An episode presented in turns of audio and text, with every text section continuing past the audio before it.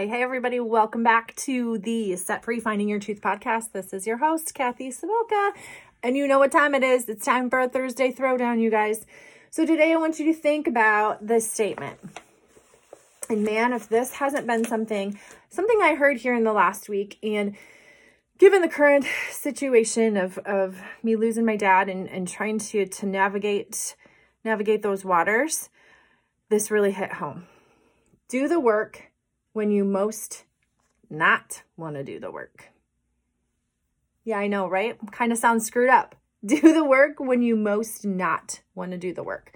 So I want you to think about that in terms of your journey, right? So we are, when this episode airs, it is going to be February 10th.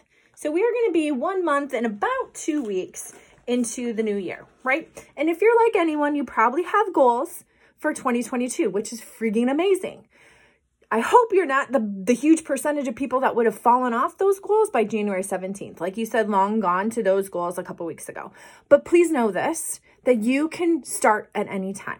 You can draw your line in the sand at any point in time. You do not have to wait for a Monday, a new month, a new year, something tragic to happen to you or to you for you to get a diagnosis from your doctor in order to change the trajectory of your freaking life.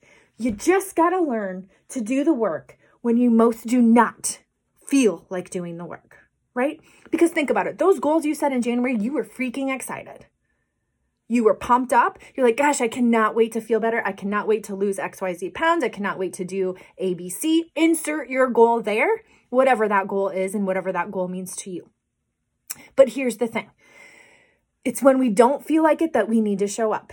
And in the last week or so, that has been so prevalent for me. Waking up every day without my dad, thinking, how am I going to go on? How can I be a support system for my mom and my family? How can I be strong today? I did not want to get up and do my journaling and my affirmations and my scripture. And I did not want to do those things. But yet is exactly the thing that I needed in order to be the person that I needed to be for myself and for my family. So think about that and write this down. What is the thing that you don't want to do? And I want you to just go do that today and then tell me about it.